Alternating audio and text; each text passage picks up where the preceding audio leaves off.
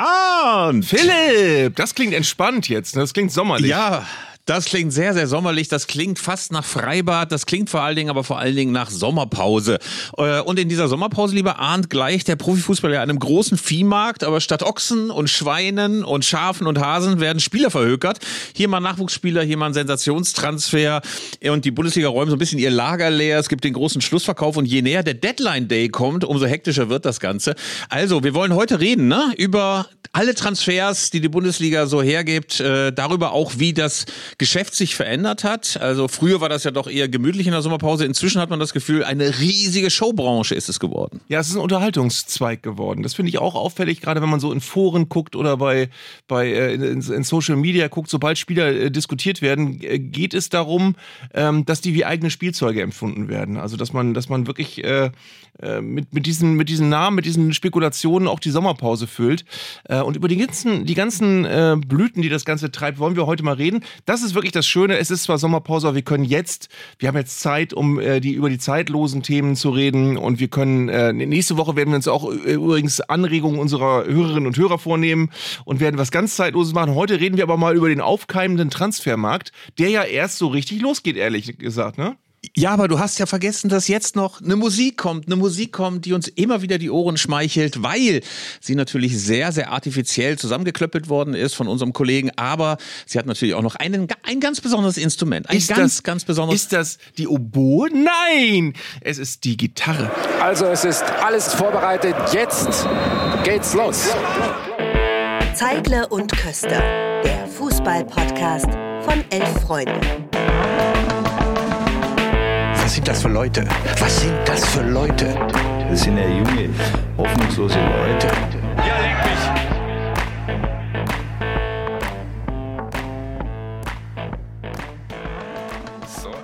So, und wir nehmen uns ja, lieber Philipp, äh, immer mal wieder vor, mal nicht über Arminia Bielefeld und Werder Bremen zu reden. Schaffen das eigentlich fast nie. Also du nicht, ich schon manchmal.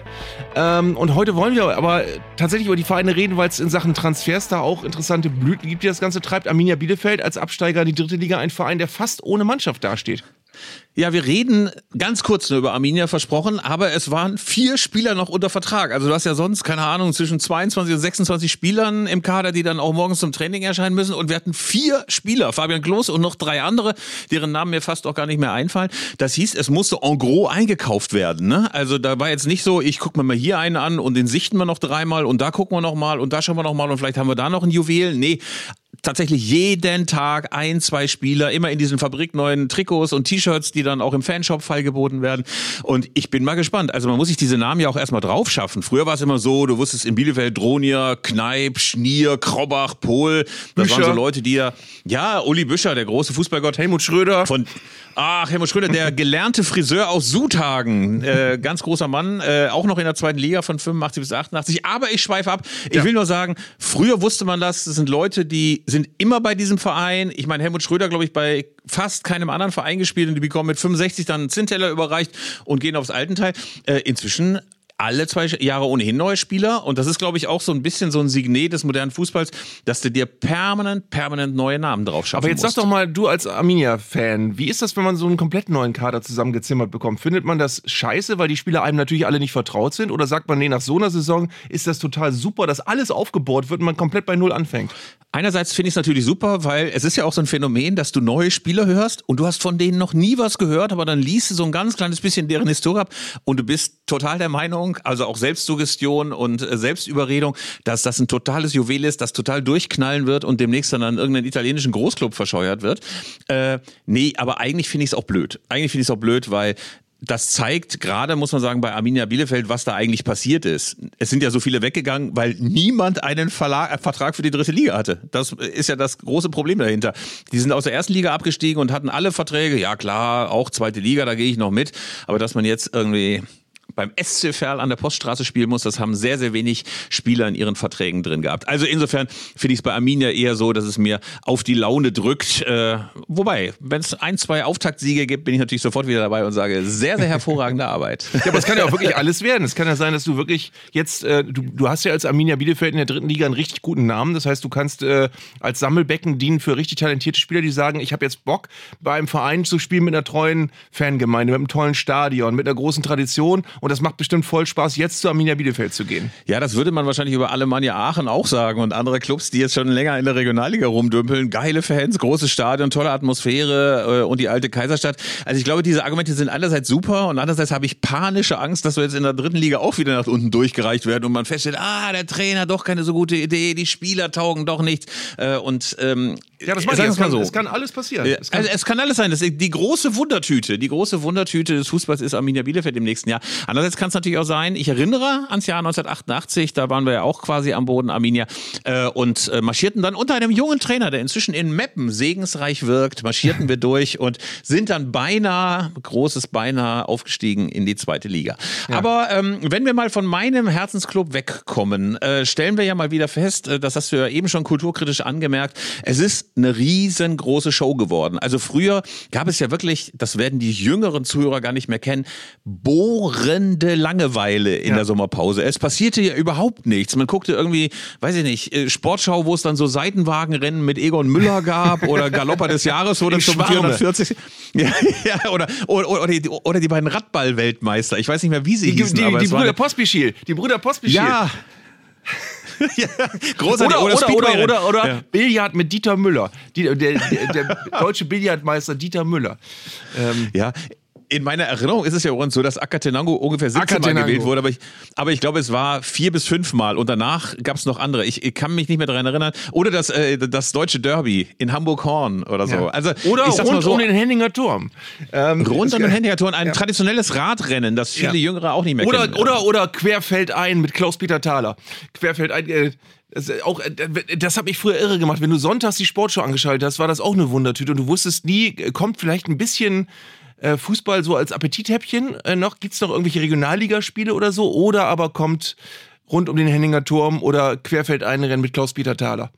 Ey, Querfeld reinrennen fand ich äh, besonders schön, weil dort es eigentlich immer so in den ersten 30 Sekunden so einen Serbokroaten gab, dem es das Vorderrad zerfetzt hat und der nach vorne rüber über den, die, die, die, den Lenker abflog. Also, äh, das war großartig, aber es war gleichzeitig, muss man eben auch sagen, wirklich bohrende Langeweile. Tagsüber Freibad äh, in Gatterbaum, in Bielefeld, äh, Pommes und äh, Cola.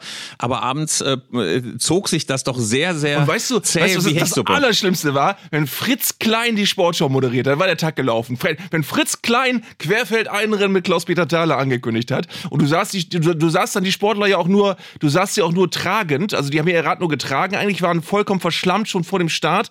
Also das war, das war eine Vollkatastrophe. Und Fritz Klein, die Kugel aus Lokstedt, wie man ihn genannt hat, äh, ein, ein völlig temperamentloser NDR-Moderator. Der, der, der NDR hatte so eine gewisse Schule von Moderatoren, die mussten auf gar keinen Fall durften die irgendwelche Emotionen zeigen. Peter Jensen, Fritz Klein, ähm, das, das war eine furchtbare Zeit. Man darf ja auch nicht vergessen, dass Fritz Klein allerhöchstens drei Worte pro Minute gesprochen hat, also sehr, sehr schleppend gesprochen hat. Da gab es beim ZDF nur eine entsprechende, nämlich Karl Senne vom aktuellen Sportstudio, der ebenfalls wahnsinnig schleppend sprach und man dachte, ja, nur sag doch mal was, nur sag doch mal was. Aber Fritz Klein war der König dieser Disziplin. Man nickte, obwohl es erst 18.20 Uhr war am Sonntag, war sehr, sehr zuverlässig vorm Fernseher ein, wenn Fritz Klein se- seine Sachen moderierte. Aber wir kommen vom Thema ab, lieber. Arndt. Wir wollten über Transfer sprechen. Ähm, wir müssen das ja alles, wenn wir zum nächsten Mal in die Historie gehen, durch eine historische Replik nochmal erklären, wie sich das alles verändert hat. Also es gäbe dieses ganze Theater, dieses ganze Breborium, es gäbe kein Fabrizio Romano oder äh, Florian Plettenberg oder andere Leute, die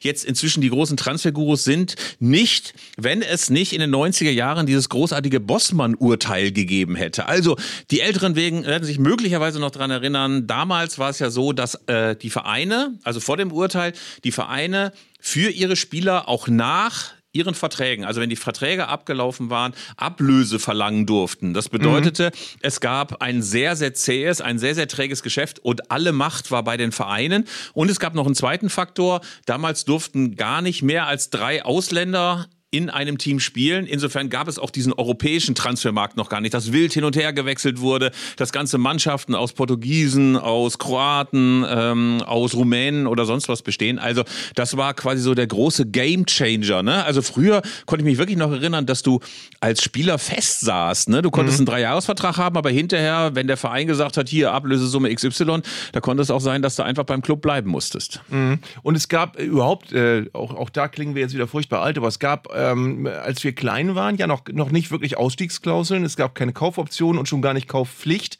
Das sind ja alles Sachen, die jetzt alle dazugekommen sind.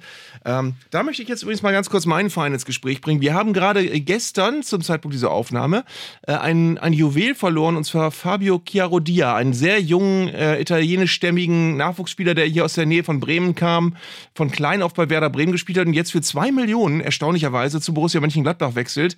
Erstaunlicherweise deshalb, weil der ist zwar vermutlich gut, aber hat erst äh, ein paar Minuten Bundesliga gespielt und ähm, Jetzt kommt natürlich, deswegen nenne ich den Fall, nicht über, um über Werder Bremen reden zu können, sondern weil der einfach äh, für vieles ähm, absolut typisch ist. Erstens hatte er eine, eine Ausstiegsklausel als äh, sehr, sehr junger Spieler schon, der noch gar keine äh, Bundesliga-Erfahrung hat, so richtig.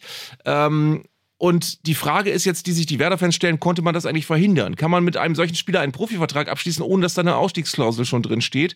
Und das alleine ist, glaube ich, schon mal eine ganz harte Nuss. Das ist eine ganz harte Nuss, äh, zumal das hast du ja auch nochmal gesagt, äh, diese Erwartungen an solche jungen Spieler, die noch überhaupt gar keine Bundesliga-Erfahrung haben, aber wo du sofort die Reaktionen hast von Leuten, die sagen, ey, wie könnt ihr den gehen lassen? Seid ihr total verrückt? Der wird auf jeden Fall eine totale Granate, einer der großen Weltfußballer. Also die Leute ticken ja oft durch, wenn Spieler gehen, von denen man irgendwie denkt, die könnten sich mal entwickeln. Das ist eine ungute Atmosphäre, in der ja sowas ganz Normales mhm. wie, dass ein Spieler mal wechselt, dass ein Spieler sagt, ich möchte mal anderswo weitermachen, dann irgendwie sofort total skandalisiert wird. Ja, es ist das noch das Besondere dazu, dass Werder ja letzte Saison als Aufsteiger irgendwie in der Bundesliga bestehen musste. Und äh, wirklich eine sehr, sehr äh, durchwachsene Abwehrleistung hatte die Saison über, sehr viele Gegentore bekommen hat und da wirfst du einfach keinen 17- oder 18-Jährigen rein, der noch keine Bundesliga-Erfahrung hat, nach dem Motto, der wird dann bestimmt gut, sondern da musst du ja, da kriegst du, das, das kriegst du ja von links und rechts um die Ohren, wenn du den reinwirfst und der verschuldet drei Gegentore in entscheidenden Spielen, dann heißt es, wie konnte man den bringen? Und jetzt heißt es, wie, wieso hat er nicht öfter gespielt? Der wäre doch jetzt wahrscheinlich geblieben, wenn er mehr Spielpraxis bekommen hätte. Ähm, und dann kommen übrigens die alten Mechanismen dazu, die wir alle aus äh, Computer-Manager-Spielen kennen, dass natürlich jeder davon ausgeht, dass wenn man einen jungen Spieler spielen lässt, dass der automatisch ganz schnell viel besser wird und viel mehr wert ist. Also wenn man den jetzt letzte Saison zehnmal eingesetzt hätte, wäre der jetzt schon 18 Millionen wert wahrscheinlich. Und ganz so einfach geht es eben nicht. Ich möchte den guten alten Johann Cruyff-Spruch zu äh, äh, jungen Spielern zitieren.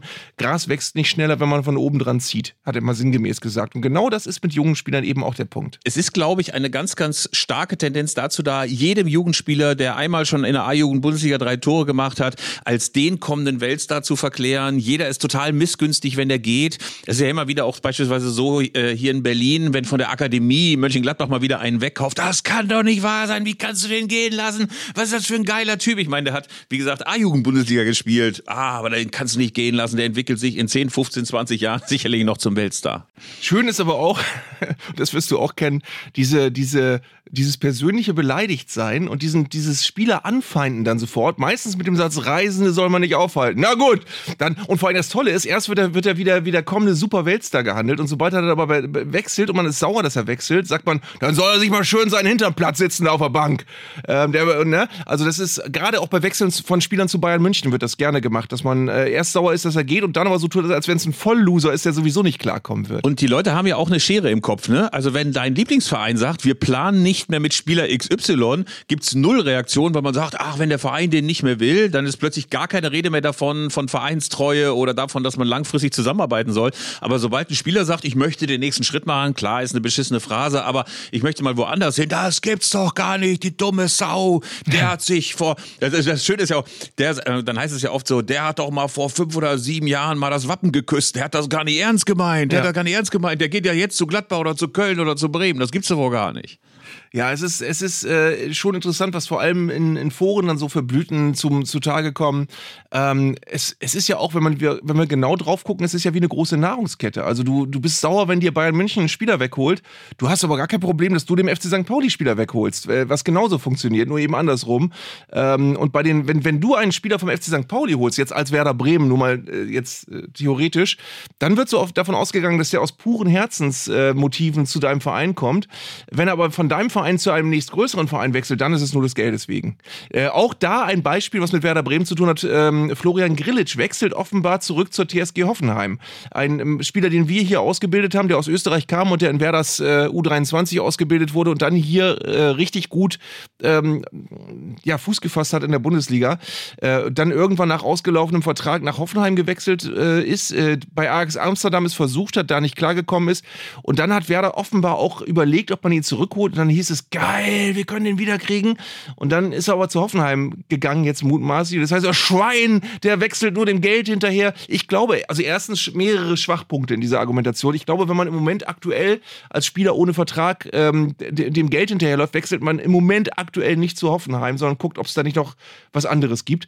Äh, und das Zweite ist, der hat einfach drei Jahre bei Hoffenheim gespielt, dem hat es da offenbar gut gefallen und der ist da jetzt wieder hingewechselt. Also ist schade, ich hätte ihn auch gern wieder hier gesehen, aber da, da, da sind so viele persönliche Be Befindlichkeiten immer dabei, dass einem das wirklich schwindlig macht. Ich glaube auch, dass die Leute das überhaupt nicht nachvollziehen kann, dass es irgendwo anders auch schön ist. Habe ich in mhm. Bielefeld sehr, sehr häufig in Berlin, aber das liest du auch in Mönchengladbach oder anderswo, dass es völlig unvorstellbar ist, dass Spieler anderswo auch glücklich werden können. Ja. Das gibt's doch gar nicht. Wie kann der vom geilsten Verein der Welt irgendwo hinwechseln?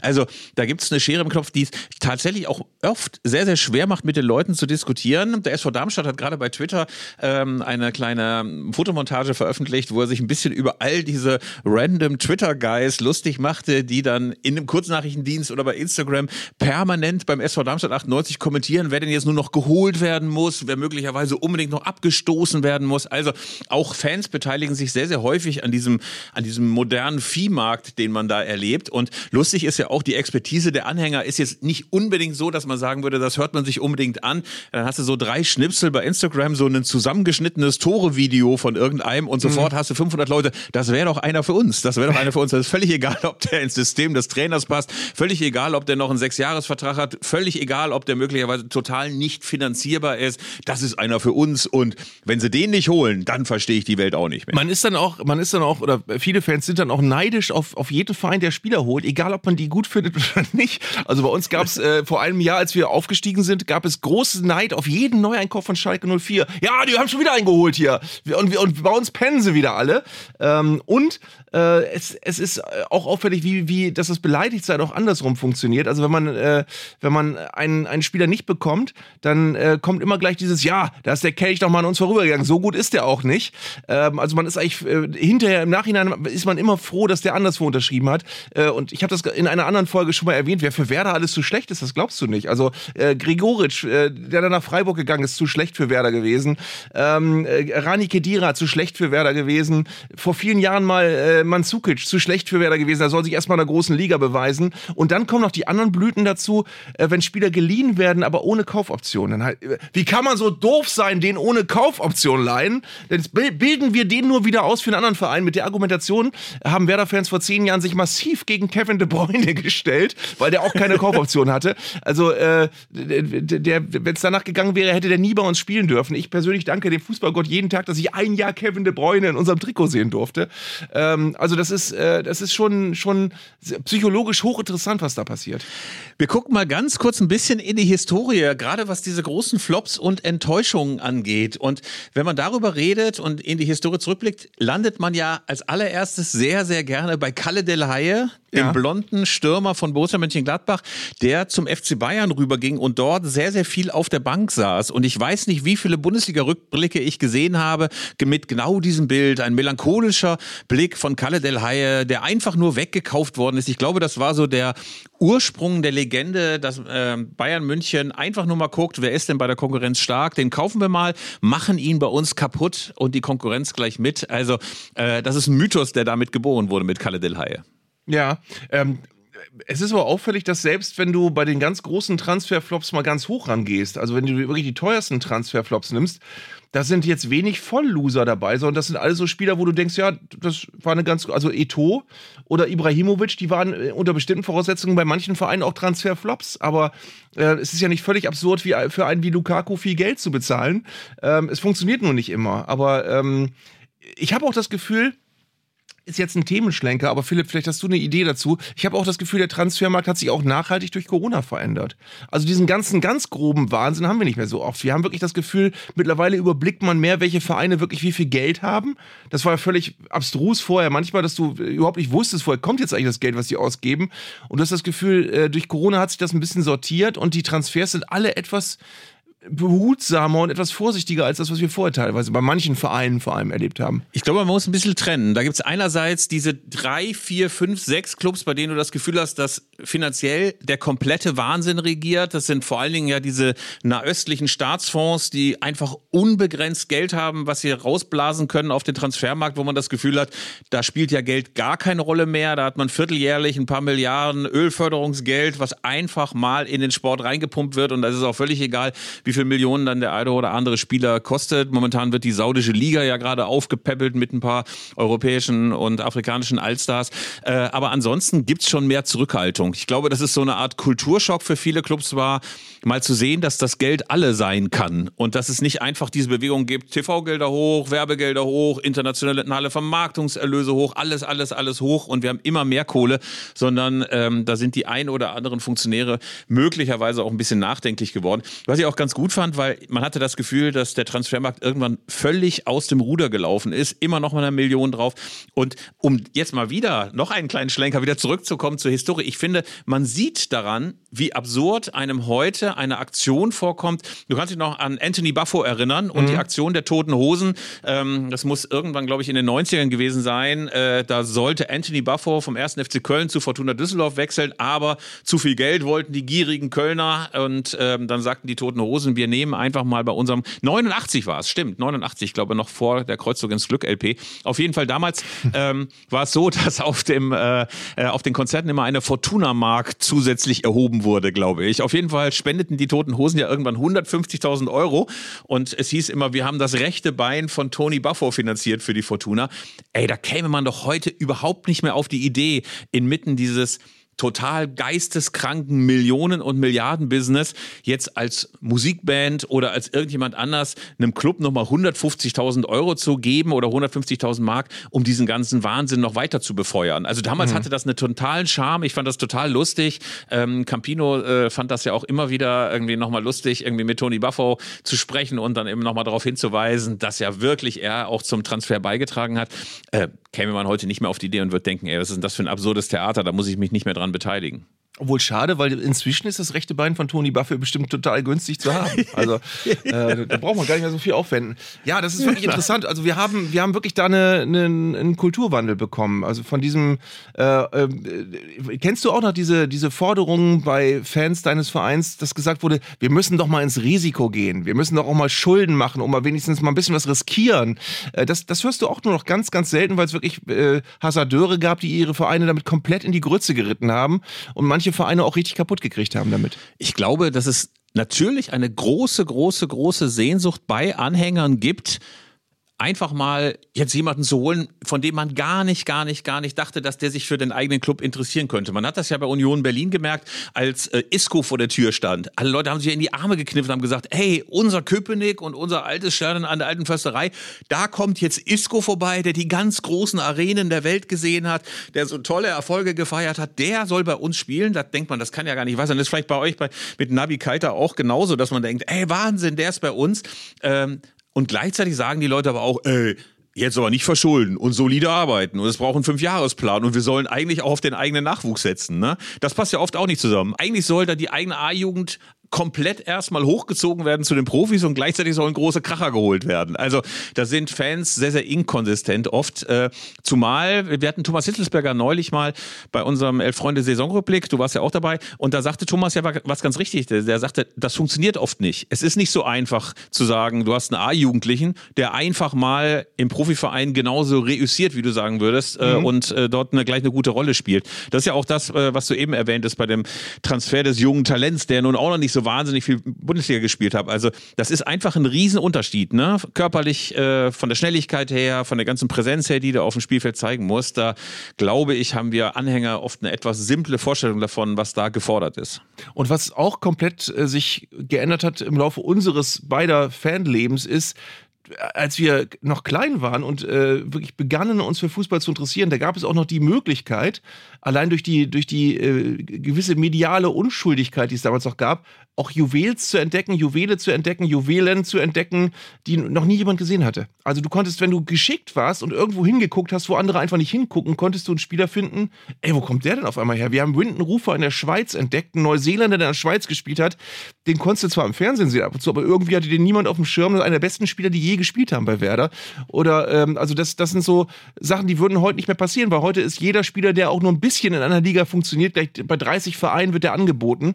Ähm, und wenn du den kriegst, dann nur, weil vorher 28 Vereine äh, abgewunken haben, ähm, dann musst du das Risiko halt eingehen. Also das hat sich auch komplett gewandelt. Früher war es ja auch so, dass jeder Bundesligist eigentlich sicher sein konnte, dass zumindest 50 Kilometer um die Stadtgrenze er der Platzhirsch war mhm. und eigentlich gucken konnte, was gibt es da für Talente und die laden wir mal ein. Das ist ja inzwischen gar nicht mehr so. Also es gibt in der A-Jugend, in der B-Jugend, in der C-Jugend gibt es die Talentscouts, die dann äh, beispielsweise bei Nachwuchsspielern von Hannover 96, von VfL Bochum, vom Karlsruhe SC vorstellig werden und sagen, willst du nicht zu uns, zu RB Leipzig oder zu Borussia Dortmund oder zum FC Bayern kommen? Also diese Möglichkeit, einfach mal so einen 18-Jährigen zu entdecken, den niemand auf dem Zettel hat, die gibt's eigentlich gar nicht mehr. Was auch ein bisschen schade ist, weil deswegen die Tendenz auch ein bisschen dazu äh, geht, dass man sagt, oh, komm, wir holen uns mal ganz exotische Leute. Bei Bielefeld waren es früher immer Jugoslawen, mhm. dann äh, wurde dann einfach mal ein Tag vor Trainingsauftakt auf obskurste Wege noch einen Jugoslawe verpflichtet, von dem alle dachten, geiler Typ, irgendwie Slobodan Toricic, der dann äh,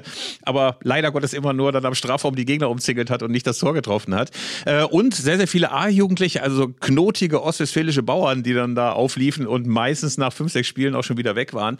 Äh, ja, das hat sich äh, geändert. Also heutzutage hast du das Gefühl, es wird einfach in den Nachwuchsabteilungen geguckt, wer könnte da möglicherweise noch interessant sein. Viele ja auch aus diesen zweiten Mannschaften. Bei Arminia wurde jetzt einer aus der zweiten Mannschaft von Hannover 96 äh, gecastet und gekauft. Da war die Überschrift, Arminia schnappt sich Hannover Juwel. Und da dachte ich, ey, wie kann das sein? Arminia schnappt einem Zweitligisten einen weg und dann war das einer aus der zweiten Mannschaft. Ja. Schade. Was auch nicht, mehr, auch nicht mehr vorkommt, analog dazu, ist, dass du bei Weltmeisterschaften Spieler günstig schießen kannst. Also, dass du wirklich da siehst, oh, da bei Nigeria, da spielt ja ein Mittelfeldspieler. Boah, den möchte ich haben. Aber wenn du den haben möchtest, ist er inzwischen bei Dortmund oder Bayern und nicht mehr bei Arminia Bielefeld. Also das ist, äh, das war früher ganz, ganz anders. Mittlerweile wird da, wird da alles weggeshoppt ohne Ende. Sobald du, sobald die Tschechen einen guten Linksverteidiger haben, ist der garantiert nach dem Turnier anderswo. Das war früher alles einfacher. Viel, viel, viel einfacher als heute. Und ich glaube wirklich, dass die Vereine, die ähm, mittlerweile immer noch gut dastehen, sind einfach die, die sich da schnell genug angepasst haben, die schnell genug kapiert haben, dass die ganzen Märkte jetzt anders funktionieren, sich anders orientiert haben. Und die Vereine, die vielleicht fünf Jahre zu lange überlegt haben, haben wir auch früher ganz anders gemacht. Wieso funktioniert das nicht mehr? Das sind die Vereine, die da einfach irgendwann dann verschwunden sind. Würdest du auch dem Eindruck zustimmen, dass richtig große Transferflops vor allen Dingen bei den großen Vereinen zu verzeichnen sind, weil die Fallhöhe da einfach größer ist. Also wenn ich so an Flops hierzulande denke, denke ich natürlich sofort an Kalle Del Haie. Ich denke an Christian Timm, der auch zum FC Bayern gegangen ist. Adolfo Valencia mit dem wunderschönen Beinamen El Tren, der dann hinterher nur... Marco Reich. Marco Reich, Albert Streit auch beispielsweise, aber vor allen Dingen auch Adolfo Valencia, der ja El Tren genannt wurde und hinterher von Franz Beckenbauer den wenig schmeichelhaften Beinamen der Entlauber noch bekam, weil er immer die beim Schießen aufs Tor die Bäume hinter dem Zaun des Tores anvisiert haben soll. Der hat eigentlich übrigens eine ganz gute erste Saison gespielt, 25 Spiele, 11 Tore, ist dann in der zweiten ein bisschen in der, in der Versenkung verschwunden, aber der galt dann ja hinterher auch als Monsterflop. Und es gab noch so ein paar andere Clubs, wo das auch funktioniert, diese Fallhöhe. Ich glaube, ähm, als Thomas Hessler zum BVB ging und dann immer auf der Bank saß, ich weiß nicht, war das neben Michael Skibbe als Trainer? Ich kann mich nicht mehr genau erinnern. Auf ich jeden glaube, Fall ja. die, trau die traurigen Augen von Thomas Hessler. Ne? Ich glaube, RAN Sat 1 Fußball macht machte sich einen Spaß und jedes Mal diese fast feucht glänzenden, traurigen Augen von Thomas Hessler, weil er wieder irgendwie das Auswechselleibchen anziehen musste und nicht spielen durfte. Oder Freddy Bobic hat ja bei Borussia Dortmund jetzt auch nicht wirklich was gerissen. Also man hat das Gefühl, diese großen Clubs, die dann für viel, viel Geld jemanden besorgen und dann spielt er nicht und alle sagen, mein Gott, ist das aber ein Flop und ist das eine Enttäuschung. Selbst so jemand wie ähm, Mario Gomez ist ja beim FC Bayern nie so wirklich zu einem Stürmer geworden, wo alle gesagt haben, auf den können wir einfach nicht verzichten. Der mhm. gilt heutzutage ja auch fast als Flop. Ich meine, der ist ja mehrfach Meister geworden mit dem FC Bayern, hat ja auch nicht wenig durchaus wichtige Tore geschossen und trotzdem denken alle, ey, was war das denn einer? Warum hätten wir den denn unbedingt holen sollen? Der hat ja gar nichts gebracht. Bei Marco Reich übrigens, weil ich den Namen eben reingeworfen habe, gibt es ja dieses schöne Bonmot, dass er von äh, Kaiserslautern, glaube ich, nach Köln gewechselt ist für 6 Millionen D-Mark und irgendwann ist dann der Euro gekommen und er hat dann erleichtert gesagt, jetzt bin ich nur noch das 3 Millionen Euro Missverständnis. Also äh, statt, statt, vorher das 6 Millionen D-Mark Missverständnis. Ähm, bei solchen, bei solchen äh, großen Transfers fällt mir auch immer eine Geschichte ein, ähm, muss ich leider auch Werder Bremen mir ins Spiel bringen. Die haben ja irgendwann von der quasi von der Ersatzbank des FC Porto Diego verpflichtet, der äh, dann in der Bundesliga aber reüssiert hat wie, wie Hulle.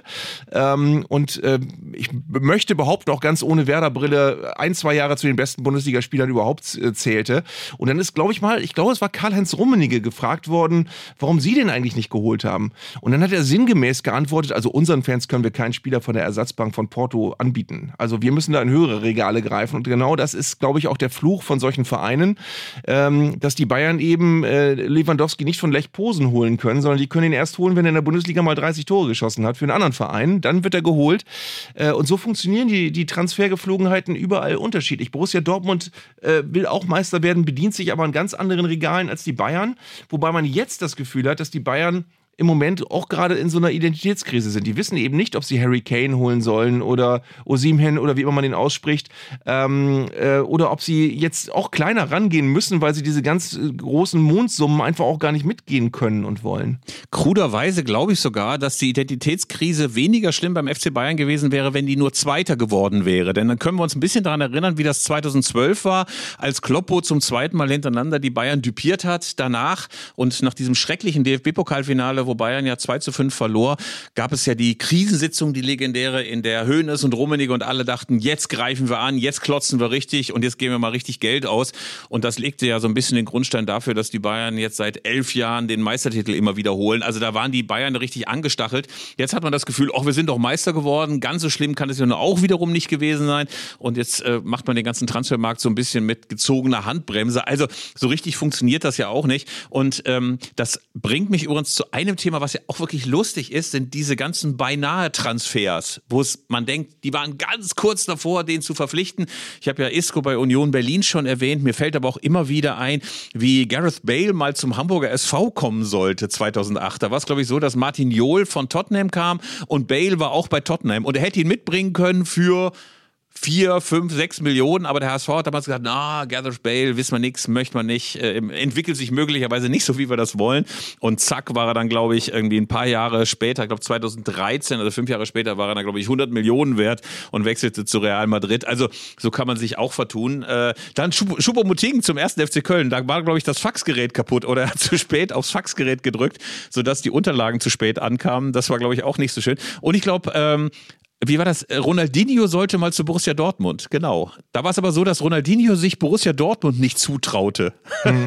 wurde, irgendwie, wurde irgendwie in Brasilien gecastet und sollte zu Dortmund und dann sah er das Stadion und war zu tief beeindruckt und ist nicht gekommen. Mhm. Also, das finde ich manchmal so schön, weil natürlich alle Leute auch denken, wie hätte der sich dort entwickelt? Oder Gareth Bale. Wäre der, das ist ja die Frage, wäre Gareth Bale in Hamburg zu dem Weltstar geworden, der er später geworden ist? Oder hätte er das HSV-Gen inhaliert, zack, und hätte auch genauso schlecht gespielt? Gespielt wie Markus Berg oder so. Äh, äh Nochmal Thema Brasilianer. Äh, Werder war mal an Rivaldo dran, bevor der ein Weltstar wurde. Und irgendwann war der ja richtig teuer, richtig, richtig teuer.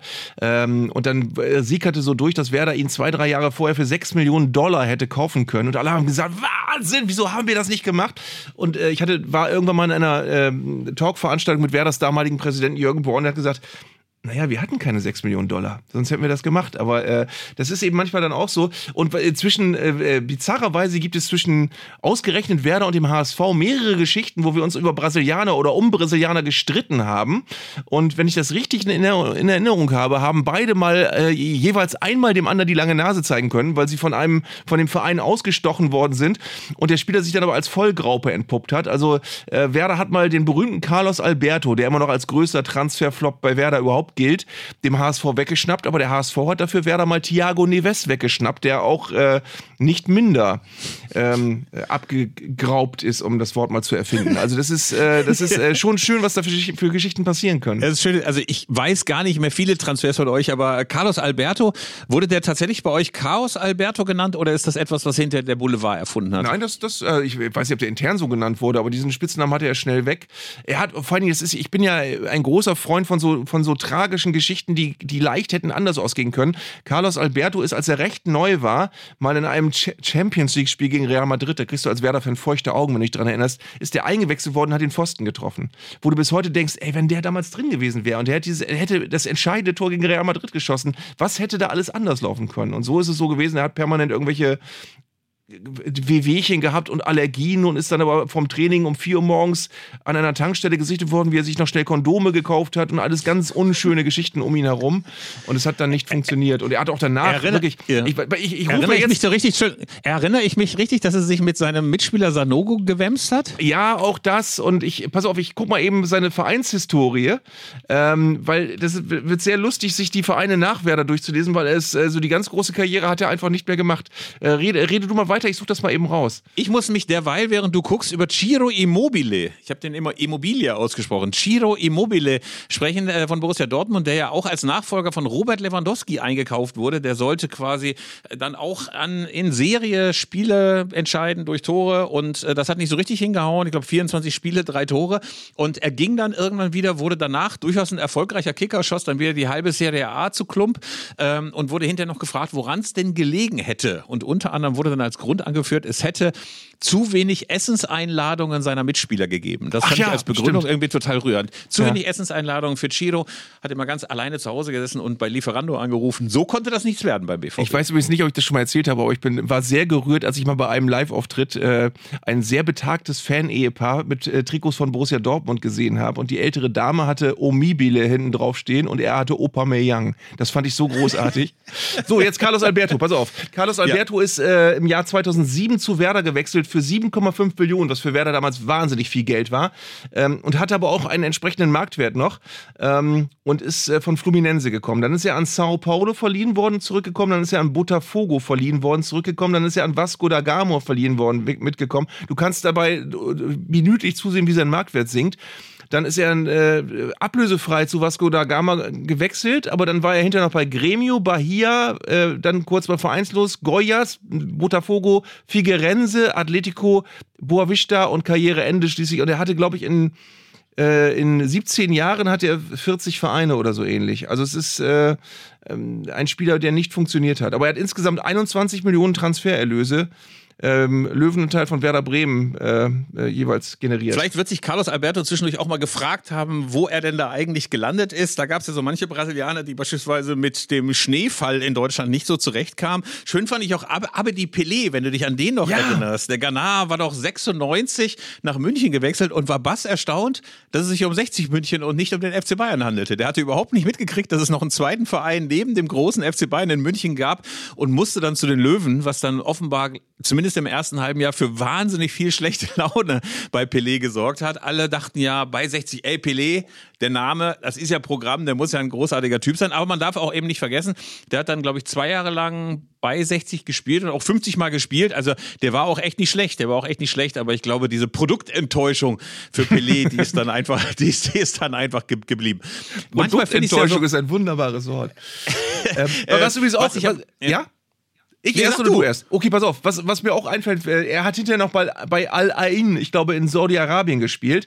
Was mir auch auffällt, was anders ist als früher. Früher warst du dann erledigt. Wenn du nach Saudi-Arabien gegangen bist oder in die USA, in die MLS, dann wusstest du ganz genau, Karriere vorbei. Das ist auch anders. Mittlerweile holst du auch Spieler aus der MLS und du holst auch Spieler aus Saudi-Arabien zurück. Also da, da hat sich auch grundlegend was verändert. Das liegt, glaube ich, daran, dass das nicht mehr so Kirmesligen sind wie früher. Also gerade die USA, früher, man kann sich noch in den 70er, 80er erinnern, gerade die großen Zeiten von Cosmos New York, die haben dann auf irgendeinem komischen Kunstrasenteppich da gespielt, wo sich alle riesige Schürfwunden holten und Pelé und Beckenbauer total entgeistert waren, weil das Niveau so schlecht war. Und es waren ja hauptsächlich Senioren, die damals rübergewechselt sind. Inzwischen sind zumindest die finanziellen Verlockungen ja so groß, dass auch jüngere Spieler da sind. Insofern lacht man jetzt nicht mehr ganz so über diese Ligen, wie man das möglicherweise früher gemacht hat. Äh, gleichzeitig ist es aber auch so ein bisschen Austragshäuschen, finde ich. Also wenn du nach Saudi-Arabien wechselst, dann kannst du beruflich, zumindest im europäischen Profifußball, nicht mehr so wahnsinnig viel vorhaben. Also wenn man diese Altersverträge sieht, äh, die jetzt dann beispielsweise Conte bekommen bei Saudi-Arabien, also der wird danach nicht nochmal sagen, ey, ich möchte jetzt aber in Europa nochmal richtig, richtig, richtig was reißen. Weißt du, wer auch ein ganz, ganz lustiges Thema ist eigentlich? Also äh, eigentlich fast Stoff, wenn Franz Kafka noch leben würde, könnte er ein Theaterstück drüber, äh, drüber schreiben, Piontek und Hertha BSC. Diese Geschichte macht mich fertig. Ähm, der wirklich alle vier Wochen gefühlt wieder wo, woanders hin verliehen wird, dann wieder zurück muss, dann aber klar ist, der verdient so viel Arsch, der muss ganz schnell wieder weg. Ähm, ich weiß gar nicht mehr, weißt du noch, was sie für den bezahlt haben? Das war ähm, bitter. Äh, Also eine, eine, eine Also ganz ich- traurige Transfergeschichte eigentlich. Ich müsste es nachschlagen, aber für mich ist Piontek auch wirklich der, der sinnbildlich und quasi körperlich für diesen ganzen Wahnsinn steht, der damals Hertha BSC ergriffen hatte. Also man müsste das wahrscheinlich nochmal als große Fußball-Soap nacherzählen. Also dieser Moment, als die erste große Kohle von Lars Windhorst auf den Konten bei Hertha BSC eintrudelten, wie der komplette Wahnsinn regiert haben muss, alle plötzlich sich die Gehälter erhöht haben, alle plötzlich gesagt haben, ey, wir haben unfassbar viel Geld, wir können auf dem Transfermarkt einkaufen, den wir wollen. Dann kommt Jürgen Klinsmann noch rein, wird eingeflogen und alle sagen, ey, äh, bitte Jürgen, führe uns in die Champions League und überall werden sie nervös in der Liga und es wird Geld ausgegeben und hier kommt noch einer und da kommt noch einer und es werden noch 14 Talentscouts und Akademieleiter und so weiter eingestellt. Paff, paff, paff, paff. Und dann kommt noch jemand wie Piontek, der einfach selber sich wahrscheinlich auch gefragt hat, was soll ich hier, was soll ich hier?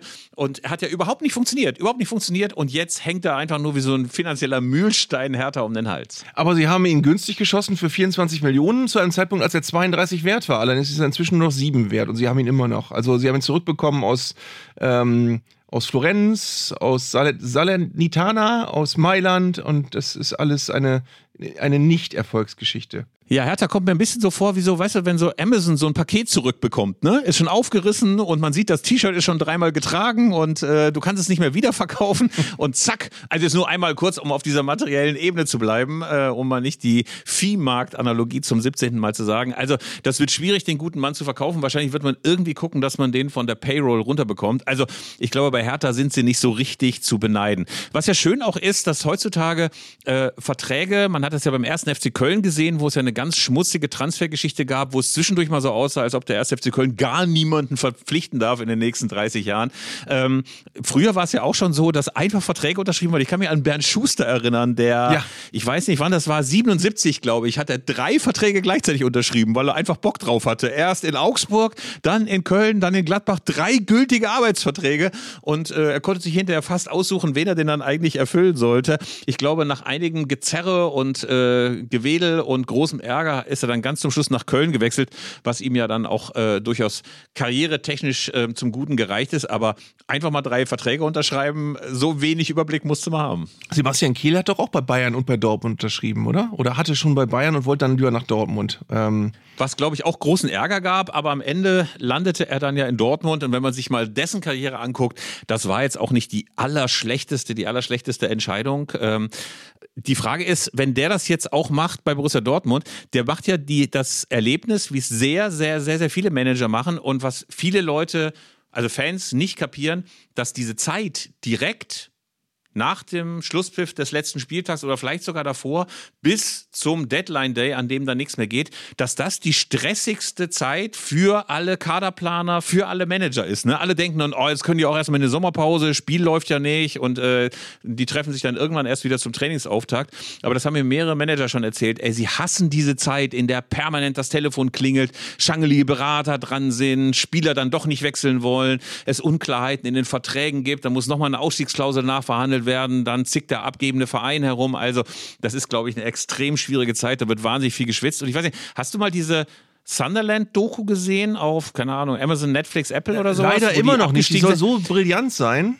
Ja, schau dir vor allem mal die erste Staffel an ganz großartig, weil auch dort siehst du mit bleichen Gesichtern diese Transferplaner, diese Manager, diese Sportdirektoren rumrennen. Man sieht sie immer wieder in diesen komischen, gesichtslosen Vereinsbüroräumen rumsitzen, wie sie warten auf einen Anruf. Sie warten darauf, dass irgendwelche Unterlagen gefaxt werden. Sie telefonieren nach Afrika, sie telefonieren irgendwie nach Nordirland. Und es ist so ein Stress und du merkst, das hat überhaupt nichts mit dem zu tun, was irgendwie so Fußball so faszinierend macht. Das ist dann so, das ist wie an so einer so einer Provinzbörse, weißt du, wo so argentinische Rinderhälften gehandelt werden und ein bisschen irgendwie äh, Put-Optionen und so weiter und so fort. Geistlos bis zum geht nicht mehr und eben die ganze Zeit am Telefon. Der eine Manager hat in dieser Netflix-Doku die ganze Zeit ein rotes Ohr, weil er die ganze Zeit sein Handy am Ohr hat. Also das ist äh, eigentlich genau das, was du sagst. Also großes Showgeschäft, aber eigentlich der hässliche Blick in den Maschinenraum dahinter. Ja. Was wird denn jetzt äh, ähm, in den nächsten, nächsten Tagen passieren, bis wir wieder auf Sendung gehen? Äh, hast du irgendwelche Visionen von, wird Harry Kane nach München wechseln? Werden wir irgendwelche Hammer-Transfers äh, wirklich erleben oder ist das wirklich alles gefühlt ruhiger dieses Jahr? Ich habe schon das Gefühl, dass ganz zum Schluss nochmal eine ganz, ganz große Hektik ausbrechen wird. Bis dahin, glaube ich, belauern sich alle gegenseitig. Also beim FC Bayern ist es ja so, dass man natürlich sich wünschen würde, dass sie mal so richtig einen raushauen. Also irgendwie, keine Ahnung, einfach nochmal das vielbeschworene höhnische Festgeldkonto vom Tegernsee öffnen und keine Ahnung 80, 100 Millionen für jemanden rausgeben. Das war ja das Gefühl, das wir bei Sadio Mané hatten. Da dachten alle, ey, der kommt von Liverpool, das wird einer sein, der uns über wirklich viele, viele Monate begeistert, dass der sich so unwohl fühlen würde und dass für den irgendwie nicht so richtig Platz in diesem ganzen Bayern-System ist. Das hätte man jetzt auch nicht gedacht, obwohl man hätte drauf kommen können, wenn Brazzo den Transfer erstmal eingestielt hat. Aber äh, irgendwas, sowas müsste jetzt ja mal wieder passieren. Vielleicht geht ja Manet auch wieder weg. Bei dem hat man irgendwie das Gefühl, das ist so ein Missverständnis und Tuchel kann mit dem auch nicht so richtig viel anfangen. Also jetzt so jemanden zu holen aus der Premier League, der noch irgendwie in Saft und Kraft steht, das fände ich irgendwie ganz gut. Aber mir fehlt auch ein bisschen die Fantasie, warum Harry Kane das machen sollte. Ich meine, der spielt in dieser Monsterliga, der ist anerkannt, der ist äh, England-Captain. Warum sollte der zu Bayern wechseln? Es erschließt sich mir 0 Prozent. Es wäre auch wieder ein Transfer mit einem vermutlich problematischen Preis-Leistungs-Verhältnis. Also du würdest wahrscheinlich 100 Millionen oder mehr zahlen ähm, für einen Spieler, der natürlich gut ist, aber ist der äh, so viel besser als Spieler, die du vielleicht mit sehr viel Geschick wie Borussia Dortmund irgendwo entdeckst und die vielleicht nur 20 Millionen kosten und dann vielleicht aber nicht äh, 29 Tore schießen, sondern nur 26. Also das ist äh, auch was, was man genau überlegen muss. Was mir übrigens als Aspekt vielleicht, bevor wir langsam zum Ende kommen sollten, auch noch einfällt, ist, was nicht mehr so ganz viel Gewicht hat, ist, dass du früher, um dieses Wort nochmal zu benutzen, konntest du dich durch einen Verein, durch einen Transfer total sanieren. Das passiert jetzt nicht mehr so oft. Also du konntest als kleinerer Verein, wenn du einen Spieler gut verkauft hast, konntest du auf Jahre wohlhabend sein. Äh, der SC Freiburg hat Maximilian Philipp äh, für 20 Millionen nach Dortmund verkauft. Und ich glaube, das war so der Ursprung dessen, dass die auf einmal Geld investieren konnten. Äh, genau wie Gladbach mal für sehr viel Geld Marco Marin an Werder Bremen verkauft hat äh, und das Glück hatte, dass sie mit Marco Reus für Lau schon den Nachfolger da hatten. Äh, und danach haben die noch so zwei, drei Transfers, konnten immer ein bisschen investieren und haben Spieler teuer verkauft. Ähm, das ist natürlich die Entwicklung, die man sich wünscht, aber die wird anscheinend auch immer schwieriger. Ich glaube, da ist ein kleines bisschen Bescheidenheit eingekehrt. Vor Corona gab es so ein paar Jahre, wo man sich an den Kopf gepackt hat, weil alle zwei Wochen im Sommer so eine Meldung kam, dass wieder irgendwie so ein Fußlammer Kreismeister vom 12., 13., 14. Typen aus der Premier League eingekauft wurde oder sogar aus der Championship äh, und dafür dann 15 oder 20 Millionen auf den Tisch gelegt wurden. Also Spieler, die hierzulande schon gut gespielt hatten, aber von denen du jetzt nicht unbedingt sagen würdest, da sind jetzt irgendwie die kommenden Weltstars. Und das lag einfach daran, dass die Premier League oder das insgesamt der englische Fußball so un unfassbar viel Kohle hatte. Das ist, glaube ich, ein bisschen vorbei. Ähm, gleichzeitig ist es aber auch so, dass zumindest, finde ich, in diesem absoluten Spitzensegment nach wie vor der absolute Wahnsinn regiert. Also wenn man sich anguckt, wie Messi wechselt, wie andere wechselt, welche Handgelder gezahlt werden, welche Ausstiegsklauseln. Ich habe mal gelesen, dass diese Vertragswerke, gerade diese Superstars, das sind Aktenordner, Leitsordnervolle Verträge mit unfassbar vielen Nebenabreden, mit mhm. Regelungen, wie irgendwelche Werbeeinnahmen dann verteilt werden. Also da macht man sich gar keine Vorstellung, was das inzwischen für ein High-Class und, und sehr spezielles Business ist. Ähm, was ich ja glaube, ist, dass zumindest so in den nächsten Jahren irgendwann mal wieder Vernunft einkehren muss. Also ich weiß nicht, wieso dein Eindruck ist, aber ich finde das Geschäft unendlich überhitzt, unendlich äh, abgekoppelt von dem, was so reale Marktwerte sind. Ich glaube, dass es, wenn schon die Bundesliga beispielsweise über Nachhaltigkeit redet und darüber so ein ganz kleines bisschen wieder zu gesundem Wirtschaften äh, zu kommen, dann muss da was passieren. Und äh, man hofft natürlich immer, dass das Financial Fairplay, dass all diese Regelungen, die auf europäischer oder Weltebene irgendwie, man, äh, ich weiß nicht, hoffst du das nicht, dass es irgendwann mal doch Regeln gibt, die eingehalten werden? Ich, ich wollte gerade das Wort Financial Fairplay. Ja, beim Wort Financial Fairplay musste ich, musste ich kehlig lachen, weil Financial Fairplay, was, was haben wir alle für Hoffnung gehabt? Ey, Financial Fairplay, dann wird alles besser. Äh, ich glaube, das ist doch ein großer, großer Joke, der da noch übrig geblieben ist, äh, der, ja, der kein, ja, keinerlei ja. Auswirkung mehr im realen Fußball hat. Was schade ist. Also die Idee wäre ja eigentlich gut gewesen, das irgendwie zu reglementieren, aber du kannst ja sicher sein, es ist so ähnlich wie beim Doping. Sobald du eine, eine Sache verfolgst, weißt du ganz genau, es wird äh, am nächsten Tag drei, vier Schlupflöcher geben, wie du dann doch wieder drumherum kommst. Und wenn Financial Fairplay irgendwann mal irgendwann mal äh, tatsächlich effektiv umgesetzt werden sollte, weißt du ganz genau, es wird ganz schnell auch wieder umgangen werden können. Also ich glaube, dass Vereine wie, wie Chelsea äh, sich letztendlich totlachen über Financial Fairplay. Ähm, das wird, das wird. Ja, du hast ja recht, du hast ja recht. Nur der Punkt ist ja so ein bisschen, wenn du jetzt liest, dass entweder Newcastle oder Chelsea oder Man City oder Paris Saint-Germain einfach mal nur von ihrem Geldgeber dann eben auch noch die Trikotwerbung bekommen und es durch diese Finanzierung nochmal möglich ist, äh, ein bisschen extra Geld zu kassieren. Natürlich habe ich auch wenig Hoffnung, dass das ganz konsequent umgesetzt wird, aber ich glaube, dass irgendwann möglicherweise, wenn das nicht aus dem Profifußball kommt, irgendwie die Politik einschreiten muss. Ich meine, die Politik hat schon jeden Wirtschaftszweig, den es gibt, in Europa reguliert. Warum sollten sie das beim Fußball nicht auch machen? Ich finde dieses Gebaren, also gerade, dass jetzt gerade in der Premier League äh, dann doch Alltag ist, dass einfach Raubtierkapitalismus, dass alles egal ist, dass wirklich menschenrechtsverletzende Regimes sich da tummeln dürfen, irgendwelche bizarren Milliardäre, die auf krummeste Art und Weise zu Geld gekommen sind. Ich glaube, dass es irgendwann eine Art Regulativ von der Politik geben muss. Ich weiß natürlich, dass das auch nicht passiert. Das sind alles Luftschlösser, die ich hier verkünde. Aber ich glaube, dass das, was gerade da passiert, also dieses Riesentheater in der Sommerpause, das ja unzählige Leute auch finanziert, gerade diese Berater, die ja nun auch unendlich viel Geld damit verdienen, ähm, dass das irgendwann mal zu einem Ende kommen muss. Also ich glaube, dass das nicht so weitergeht, wenn du nicht irgendwann ganz viele Millionen von Fußballfans haben wirst, die sich da ab, an, angewidert abwenden. Insofern hoffe ich mal, dass das sich alles ein bisschen beruhigt. Ähm, zum Schluss aber nochmal gefragt. Ja. Ähm, wenn du für Werder Bremen dir noch irgendjemanden wünschen könntest oder muss dann noch jemand kommen, wünschst du dir noch ein junges Juwel oder wünschst du dir noch einen Allstar, der kommen könnte oder hast du dir noch irgendjemanden nach fünf Minuten YouTube-Studium umgeguckt, dass du gesagt hast, den müsste Werder unbedingt noch holen? Ich habe keinen konkreten Namen, aber ich wünsche mir irgendeinen irgend so coolen Skandinavier. Wir haben gute, wie, wie Arminia mit den Jugoslawen hat Werder gute Erfahrungen mit Skandinavien gemacht. Wir haben Jens Day vom Jahr verpflichtet. Wir hatten äh, Thomas Delaney, der hier super war. Danach nicht wieder so richtig. Aber irgend so ein 3 Millionen Einkauf vom FC Kopenhagen, ähm, wo du dann hinter siehst, ist ein super Typ und äh, warum hat den niemand anders verpflichtet? So diese Kategorie Transfer hätte ich gerne. Ich hätte ganz gerne noch so einen richtig knallharten Bulgaren oder so ein Albaner, so wie Fatmir Vata. Also so weißt du, einer, der auf alles tritt, was sich bewegt, der mit allen Wassern gewaschen ist, der auch mal abhebt im Strafraum, ohne dass ihn ein Gegnerbein getroffen hat. Also so einer, der alle schmutzigen Regeln des Profifußballs kennt und gleichzeitig so wahnsinnig sympathisch ist wie Fatmir Vata. Weil also Fatmir ein Vata, Mentalitätsspieler, mit anderen Worten. Ja, ich will, ihn, ich will einen richtigen, einen Unterschiedsspieler mit Mentalität. In die okay. Richtung sollte das gehen.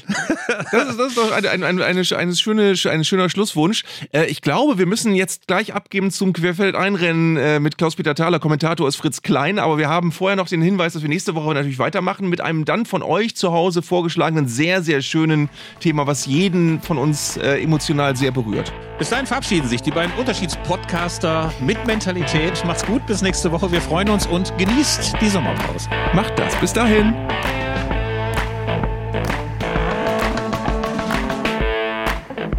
Das war Zeigler und Köster, der Fußball-Podcast von Elf Freunde. Ihr hörtet eine Produktion im Auftrag der Audio Alliance. Koordiniert hat diese Folge der Kollege Tim Pommerenke. Die Aufnahmeleitung besorgte Jörg Groß-Kraumbach und Sprecherin war Julia Riedhammer. Für das Design des Podcasts war Lukas Niehaus verantwortlich. Die Öffentlichkeitsarbeit lag in den vertrauensvollen Händen von Franziska Schmidt und die Podcasts bei Elf Freunde werden von Luis Richter koordiniert. Am Mikrofon saßen bei Köster und Zeigler, wenig überraschend, Philipp Köster und Arndt Zeigler.